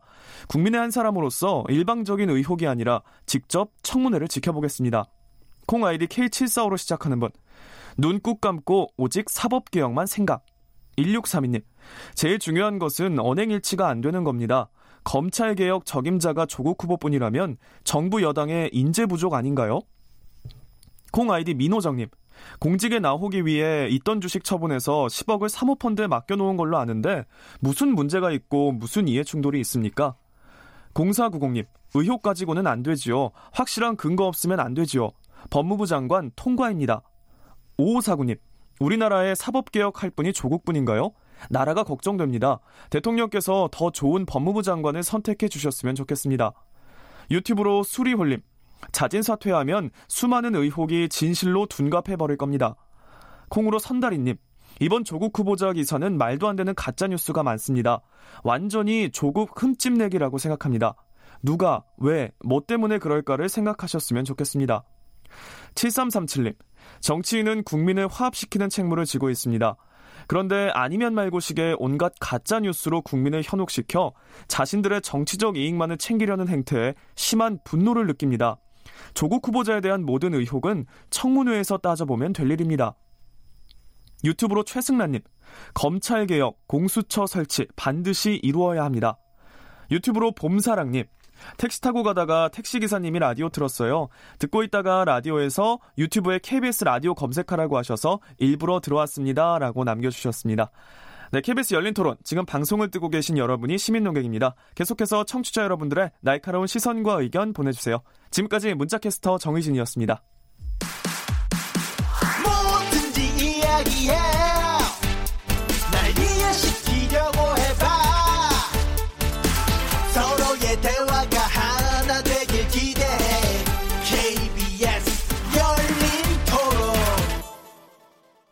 예, 정치의 재구성 최병묵 전 월간 조선 편집장, 고재열 시사인 기자, 김준우 변호사, 이준석 바른미래당 최고위원 이렇게 네 분과 함께하고 있습니다.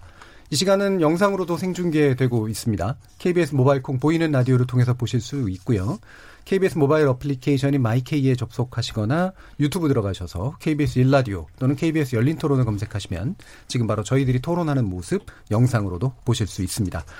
자, 그 지소미아 한국 그 한일 군사정보 보호협정 말씀을 드렸는데 사실 또 새로 들어온 얘기들이 또 몇 가지가 있어서 현안을 가지고 먼저 좀 얘기를 해볼게요. 일단 신속 처리 안건으로 지정됐던 법안 관련해서 이 지금 정개특위하고 사개특위 활동 기한이 31일로 종료되는 그런 상황인데 지금 이제 정개특위에서는 선거제 개편 등 4개 법안을 소위에서 처리해서 전체회의로 넘겼는데 여기에 지금 한국당이 강하게 반발하고 있는 조건이 일단 펼쳐지고 있거든요. 여기에 대해서 일단 먼저 간단히 얘기를 좀 나눠보도록 하겠습니다. 어, 김준우 변호사님 일단 법안에 대해서 좀 remind 좀 시켜주시죠. 네, 그 4월 30일에 신속 처리 안건, 이른바 패스트트랙 법안으로 어, 지정된 건 심상정 당시 정개특위 위원장이 대표 발의한 안건입니다. 이 내용은 크게 세 가지인데요. 하나는 지금 현재 지역구와 그 비례대표의 비율을 253대 47에서 225대 75로 변경을 하는 것입니다.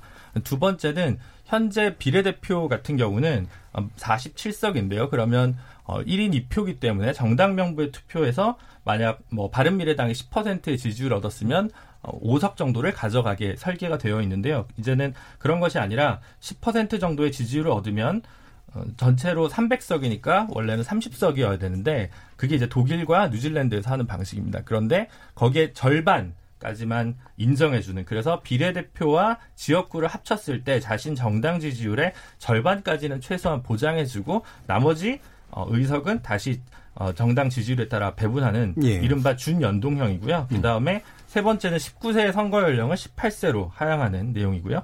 네 번째는 이중 등록제라고 보통 얘기를 하는데 어, 정당 비례대표랑 지역구를 같이 올린 사람이 가능하도록 하는 제도를 약간 변형해서 제일 아깝게 2등, 3등으로 떨어진 사람을 구제해주는 이른바 어, 석패율 제도를 도입을 내용으로 하고 있습니다. 이 안이 현재 패스트트랙 법안으로 올라가 있는데요. 예. 이게 패스트트랙 법안으로 지정이 되면 180일 동안 어, 해당 상임위에서 이제 안에는 논의가 맞춰져야 됩니다. 180일을 겨, 어, 지나게 되면 자동으로 법사위로 넘어가는데 어, 현재 전국상 만약에 이걸 그냥 180일을 끝까지 채우게 되면 사개특위와 날짜가 좀 엇갈리게 됩니다. 그래서 어, 개혁, 정치 개혁을 좀 추진하는 정당들 입장에서는 어, 이 날짜를 좀 맞추기 위해서 정개특위 활동 종료 전에 만약 지금 이번 달 이번 달까지 정개특위에서 어, 법안이 제대로 처리가 안 되면 행안위로 다시 넘어가서 마저 180일을 채워야 되거든요. 그래서 지금 120일 정도가 채워진 상황인데 그래서 그걸 이제 하기 위해서 바꾼 건데 오늘 오전에 이루어진 거는 일소위에서 이제 통과가 됐습니다. 11분 중에 7분이 찬성해서 어, 정개특위 본회의로 올린 건데요. 전체 회의로요. 근데 4개 법안이라 하면 무슨 얘기냐면 주요 정당들이 당론으로 가장 강하게 밀고 있는 법안을 한꺼번에 다, 즉, 심상정 의원 대표 벌이한 그 법안뿐만 아니라 나머지 3개 법안도 같이, 같이 정개특위. 전체회의로 예. 올린 겁니다. 그래서, 어, 자유한국당 같은 경우는 정유섭 의원이 제시한 예. 비례대표를 폐지하고 전체 국회의원 수를 270 270명으로 명만 축소하는 되죠. 예. 안이고요. 바른미래당의 정운천 의원께서는 다 그대로 두고 석패율 제도만 도입하는 안이고요. 그리고 이제 바른미래당 당적이나 민주평화당 최고위원으로 활동하시는 박주현 의원이 이제 발의하신 안 같은 경우는 어, 열몇 석을 늘려서 그 연동형을 하는 건데요. 이른바 스코틀랜드 방식이라고 해서 준연동형보다는 조금 나은데 이제 초과 의석은 발생하지 않. 여기서부터 얘기가 좀 어려운데 어쨌든 나름 그 준연동형과 비슷하게 급진적이진 않. 독일식 뉴질랜드보다는 좀 덜하지만 연동형 비례대표의 문제 의식을 살리고자 고민했던 어 뭐 절충적인 안이었는데요. 이 안까지 해서 네 개 안을 일단 어 전체 회의로 올렸고요. 이것은 단순히 여야가 합의 없이 너무 날치기로 하는 거 아니냐라는 거를 좀 피할 수 있는 어떤 지렛대는 됐던 것 같습니다. 예, 네. 최병욱 기자님 현재 상황 어떻게 보십니까? 글쎄 이거는 이제 뭐 한국당으로서는 예. 그 아마 정개특위 시한을 또 연장하려고 할 거예요. 예. 왜 그러냐면 지금 안건조정위원회 구성을 제안해 놨고 그 부분에 관해서 민주당이 일단 한번 안을 내봐라 이런 상황이 왔, 예. 왔거든요.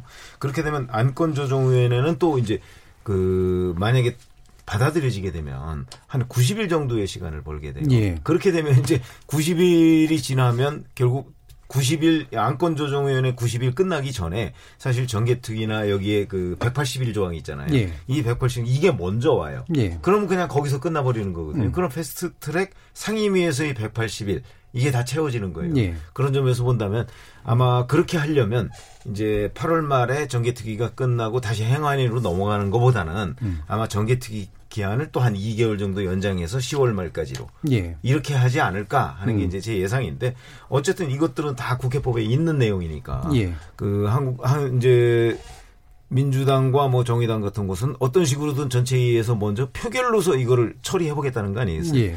그러나 이제 한국당은 그걸 지금 결사 저지하겠다는 방침이고 그런데 국회법에 여러 가지 규정들이 있으니까 그걸 예. 최대한 활용해서 제가 보건대는 결국 에, 상임위 차원에서 180일을 채우게 되지 않을까 음. 어, 이런 생각이 듭니다. 한국당이 이제 그걸 저지하려면 현재 제도를 이용하면 충분히 가능한 그렇게 되면 이제. 안건조정위원회를 가지고서 90일을 버틸 예. 수 있는 거죠. 예. 그런데 90일을 버티면 10월 말이 훨씬 넘어가잖아요. 음. 그러니까 10월 말쯤에 아마 끝나도록 하지 않을까. 음. 그러니까 네. 그 상임위 심의 기간을 예, 이렇게 변호사님. 이런 예. 팩트 체크 차원에서 말씀드리는데 그 예. 안건 조정 위원회를 신청을 하면 이제 위원 중에서 여섯 명을 지명을 해야 됩니다. 여섯 명을 지명하는데 제1당이 세명을 하고 나머지 당이 합쳐서 세명을 합니다. 예. 지금 현재 원 구성상 민주당 세명 자유한국당 두 분, 그다음 바른미래당 한 분 이렇게 될 가능성이 높은데 90일이라는 건 최장 90일이고요. 90일 이내 의결을 할 수 있습니다. 예. 근데 의결 조건은 6명 중에서 4명이 의결하면 하루 만에라도 의결이 가능한 겁니다. 음. 그렇기 때문에 90일까지 연장할 수 있다는 건 이제 정치적 레토릭에 가깝고 절차적으로 무조건 90일이 안건 조정 그러니까 신청을 한다고 하면 네, 네. 그러니까 예. 확보된 건 아니기 때문에 그리고 현재 민주당 입장에서는 어, 사개특위 정개특위를 이번 주 안에 갑자기 연장할 아무런 동의 없다고 저는 보여져서 예. 이건 좀 이건 뭐 어, 판단의 문제입니다만 그래서 이제 그 부분 좀 짚고 있고 그래서 지금 문제는 안건 조정위원을 신청을 해서 위원을 오늘 6시까지 내라고 이제 홍영표 정개특위 위원장이 얘기를 했고 자유한국당에서 명단을 제출하지 않은 상황입니다. 근데 그렇게 될 경우 현재 법상 어, 위원을 위원 명단을 제출 안 하면 어떻게 되냐면 법에는 위원장이 어, 협의하에 지정한다라고 돼 있기 때문에 일정한 시간을 끌면 협의를 했다고 간주하고 그대로 그냥 자유한국당 의원 두 분 정도를 어, 그냥 위원장이 지명할 수도 있습니다. 예컨대 뭐 장재원 의원이 간사니까 지명을 한다거나 그러면 이제 여기서까지는 가- 괜찮은데 오히려 이제 핵심 포인트는 그게 아니라 현재 바른미래당 정개특위 간사는 김성식 의원이시고 김성식 의원은 원래 이 패스트트랙 안을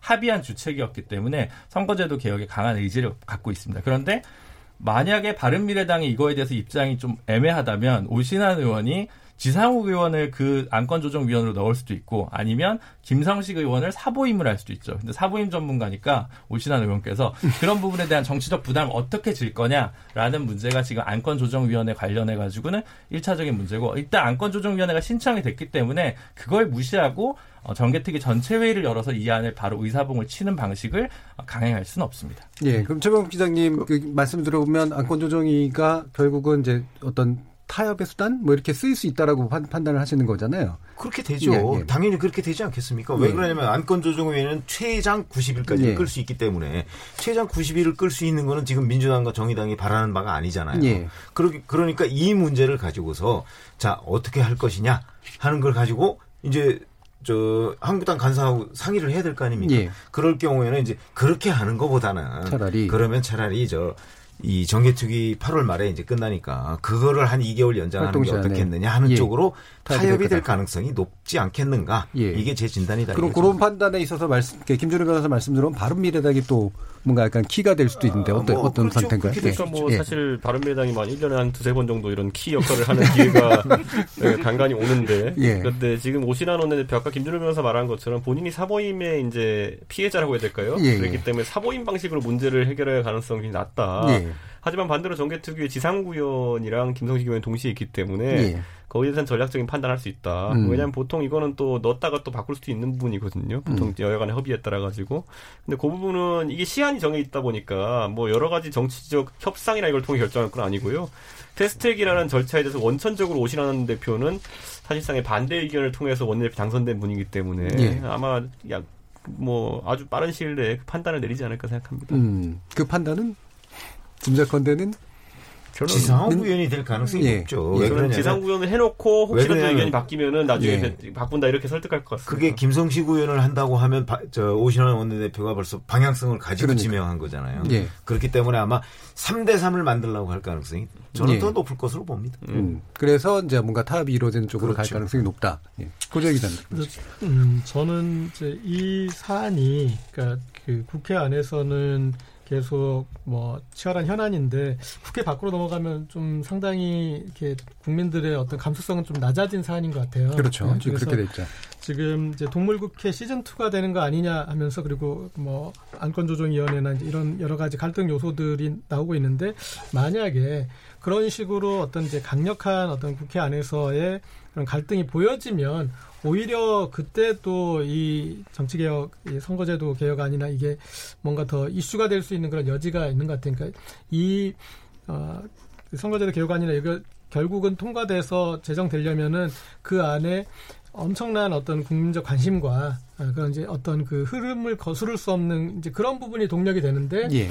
어, 그게 이제 처음 패스트 트랙이 처음 처리될 때에 비해서 상당히 어, 텐션이 긴- 긴장도가 낮아진 건 사실이거든요. 예. 그래서 이것에 대한 어떤 그런 관심을 환기시키는 뭐 그런 과정이 제 생각에 좀 필요한 그것이 지금까지 좀 여름 내내 없었기 때문에 음. 이게 이제 그동안 좀 지지부진했던 거 아닌가. 그래서 어, 뭐 이런 어, 자유한국당에서 여러 가지 그런 그 강한 어떤 그 뭐 동물국회를 만들어내는 그런 행위를 했을 때가 오히려 더, 어, 이 선거제 개편안에 대한 관심을 환기시켜서 어, 더 활발하게 논의되게 할 수도 있을 것 같습니다. 그러니까 강한 대립이 보여지면 그게 외로 환기 효과가 있을 수 있다. 네네. 이런 말씀이시잖아요. 근데 지금 국회 상황을 보면 지금 청문회 문제도 있고 그다음에 좀 있으면 정기국회 해야 되고 이 부분이 되게 중요한 사안이지만 이것까지 해서 보통 현재까지 보여준 국회의 모습은 이것들을 다 적절히 안배해서 뭐 처리하는 모습 같은 거 보일 것 같지는 않아서 뭐 이후 전망들이 어떻습니까? 민주당 입장에서는 예, 사실. 지금 뭐 아쉬울 게 없습니다. 음. 그러니까 어, 선거제도 개혁을 제대로 추진 안 한다고 민주당 민주당의 개혁을 바라는 사람들 시민사회에서는 굉장히 강하게 비판했었거든요. 예. 그래서 어쨌든 저쨌든 그러니까 무슨 얘기냐면 처음에 작년 연말에 흐지부지 되는 줄 알았는데 이정미 대표, 뭐 손학규 대표 이런 분들이 이제 단식을 해서 네. 이걸 국면에 끌고 난 다음에 다시 사개특위랑 같이 묶으면서 이 개혁의 동력을 민주당이 다시 짚혔는데 이번 거 같은 경우는 지금 안 된다면 어떤 가능성이 있냐면 바른미래당 탓을 할 수 있거든요. 그러니까 바른미래당이 이제 의지가 없어서 우리는 최선을 다했는데 어쩔 수 없다. 더 열심히 하겠다. 이렇게 된 거고. 그리고 현재 있는 안을 그대로 두고 그다음 이제 국회 본회의에서 부의를 좀 당기면 1월 말 정도에는 이제 선거법을 통과시킬 수 있습니다. 그러면 예전 같으면 뭐 이 정도 시점에서도 어, 통과된 점, 점, 그 전례가 있었기 때문에 어, 이번에 패스트트랙에 관련해서 상임위의 벽을 못 넘는 부분이 생기더 하더라도 선거제도 개혁이 그 폭은 제가 생각하더라도 현재 어, 의원 원의 구성상 패스트트랙 원안이 그대로 통과될 가능성은 사실은 영에 수렴한다고 생각합니다. 예, 알겠습니다. 그건 타협의 가능성을 두고 본 거지만 그래서 이번이 잘 안 된다 하더라도 선거제도 개혁의 불씨는 여전히 살아있다 이렇게 봅니다. 예, 알겠습니다. 그럼 오늘은 오랜만에 이제 마무리 발언 형식으로요. 한, 일, 한 분씩 돌아가시면서 그 지금 지소미아 종료 결정 또는 그걸 둘러싼 논란에 대해서 각자 어떻게들 판단하시는지 이 부분들 의견 하나씩 드- 들어보도록 하죠. 먼저 최병 기자님. 근데 지소미아 종료 문제는 사실 우리가 일본의 무역 보복에 대한 일종의 반격 카드로 뽑아들었다고 흔히 이렇게 생각을 하는데 사실 그거보다는 어, 이게 한미일 안보 협력 체제의 산물이잖아요. 그런 점에서 본다면 우리가 그 일본에 대한 반격 카드로서 지소미아를 꺼내들 것은 아니었다 이렇게 보거든요. 예. 무슨 얘기냐면 지소미아는 뭐 한국이나 일본이 어느 그 일방이 혜택을 보는 게 아니에요. 양쪽 다 혜택을 볼 수 있는 그러니까 서로 간에 도움이 되는 그 협력 체제인데 그것은 사실은 뭐 우리가 그 맺고 싶어서 맺었던 것도 아니고 결국은 미국의 압박이 있었던 거 예. 아니겠습니까? 그러니까 미국을 통해서 한국과 일본이 그동안에 군사 정보를 교환해 와던 오던 것을 그 한국과 일본이 직접적으로도 교환할 수 있도록 하는 것이 좋겠다 해서 이제 결국은 한미일 안보 협력 틀인데 이거를 우리가 그 무역 보복에 대한 맞불 카드로 썼기 때문에 미국으로부터 굉장히 많은 신뢰를 잃었을 거라고 생각해요. 예. 어 그래서 뭐 어차피 우리가 뽑아 들었으니까 그거는 뭐 지금 물릴 수는 없는 상황이지만 뭐 11월 24일까지 좀 시간은 있습니다만 그 미국과 이 문제로 인해서 깨진 그 어떤 한미 동맹의 균열의 틈 뭐 이런 것까지도 저는 한꺼번에 좀 잘 관리하지 않으면 예. 그 상당히 그 이 지소미아 그 자체가 문제가 아니고 음. 한미 간에 그동안에 쌓아왔던 신뢰 관계 뭐 이런 것들이 전체적으로 문제가 될 가능성이 있다. 예, 관리해야 될 것들이 그더 늘어난 상태. 그러니까 오히려 미국과의 관계를 더 관리해야 예. 된다. 음. 이런 게 제 생각입니다. 알겠습니다. 고재혁 기자님. 어, 뭐 신뢰 관계에서 이 상황을 파악하면 이제 그런 또 평가를 충분히 할 수 있을 것 같은데 그게 아니라 이제 이 어떤 동북아의 여러 어떤 지형에서 과연 우리는 어, 우리는 어느 정도 힘을 가지고 있고 우리는 어느 정도를 주체적으로 할 수 있느냐 어, 그것들을 이렇게 보여준 어, 연장선상에 있다고 생각합니다. 이를테면 이제 그 러시아 그 정찰기가 우리 카디즈 침범했을 때 그것에 대해서 대응했던 거나 그다음에 이번 지소미아에 종료선을 하거나 아니면 독도에서 어, 훈련을 하는 이런 일련의 것에서 제가 봤을 때는 이 상황에서 흔들리는 쪽은 오히려 일본 정부가 아닌가. 예. 어, 그리고 여기에 어, 흔들리지 않는다는 걸 보여주기 위해서는 일본 정부가 강력한 대응을 이렇게 그리고 역대응을 보여줘야 되는데 보여주는 것들이 뭐 그냥 유감 표명 정도였고 그다음에 거기에 어떤 다시 우리가 어, 위협을 느낄 정도의 어떤 그런 것들이 나타나지 않았고 미국에서도 그냥 어, 이 장관 정도의 유감 표명이고 뭐 이렇게 이제 대통령 수준에서는 뭐 그냥 어, 지켜보는 정도로 이렇게 됐는데 그래서 여기서 이제 우리가 어떤 움직임의 어떤 그 폭을 보여주는 거 그래서 물론 지금 상황에서 이게 잘한 것인지 안 하는 것인지 약간 좀 성급한 것 같고요. 그런데 현재까지 추이로 봤을 때는 어, 지금 우리의 어떤 그 위치를 가늠할 정도는 이 정도는 할 수 있었구나. 예. 라는 걸 지금은 좀 보여준 것 같습니다. 알겠습니다. 이준석 최고요. 저는 이제 외교에서 우리가 생각해봐야 될 원칙 중에 하나가 상호주의라고 보는데요. 그러니까 어떤 뭐 국가들 간에 분쟁이 있을 수 있습니다. 그랬을 때 예를 들어 중국과 미국이 무역 분쟁이 있으니까 서로 관세율 갖고 이제 때리잖아요. 이번에 뭐 몇 억 달러에서 새로 관세를 부과했다 이런 뉴스가 계속 나오잖아요. 그거는 그들의 무역으로의 전장을 국한하려는 의도가 보이는 겁니다. 근데 이번에 일본과 우리의 갈등 속에서는 먼저 우선 일본이 선제적으로 잘못했던 것이 영역을 넘겼어요. 그러니까 영역을 그렇죠. 넘겨가지고 역사 문제나 아니면 우리 대법원의 판결을 바탕으로 무역 보복을 하면서 상호주의를 깼죠. 그 다음에 우리 정부가 어, 화이트리스트 배제에 우리도 똑같이 이제 수출 규제로 대응한 것은 저는 상호주의에 맞는 아주 적절한 대응이었다고 평가합니다. 근데 우리 정부가 여기서 또 무역 보복에 대해 가지고 안보 협정 파기라는 형태로 이제 가게 되면은 한번 상호주의 원칙도 한번 깨지는 상황이 되기 때문에 저는 이 부분에 있어서는 정부가 조금 더 신중했어야 되지 않나라는 생각이고 이 지소미아 문제는 특히 아까 최 기자님도 언급하셨듯이 결국 뭐 양자간 협정이라 하더라도 한미일 어 3자 간의 어떤 그 이해관계가 들어 있는 그런 협정이기 때문에 지금같이 미국이 아주 강한 유감, 유감 표명을 연이어 하는 상황이라는 것은 정부가 사전에 조율이 안 되었다는 것만은 명확하다. 알겠습니다. 그 부분이 좀 아쉬워 보입니다. 예, 시간 없어. 김준호 선생 짧게만. 예. 할수 있는 걸한 예. 것 같습니다. 할 수 있는 네. 것. 예. 근데 이제 할 수 있는 게 잘한 건지 안 한 건지 이후에 음. 판단하지만 우리 외교의 진폭을. 확인해 본 어떤 시금석의로 평가받지 않을까 이렇게 보고 있습니다. 예, 알겠습니다. KBS 열린 토론 월요일 코너 정치의 재구성은 그럼 이렇게 마무리하겠습니다. 오늘 토론에 함께 해 주신 최병묵 전 월간조선 편집장, 고재열 시사인 기자, 이준석 바른미래당 최고위원, 그리고 김준우 변호사 모두 수고하셨습니다. 감사합니다. 감사합니다. 참여해주신 시민농객 청취자 여러분 모두 감사드립니다. 저는 내일 저녁 7시 20분에 다시 찾아뵙겠습니다. 지금까지 KBS 열린 토론 정준이었습니다.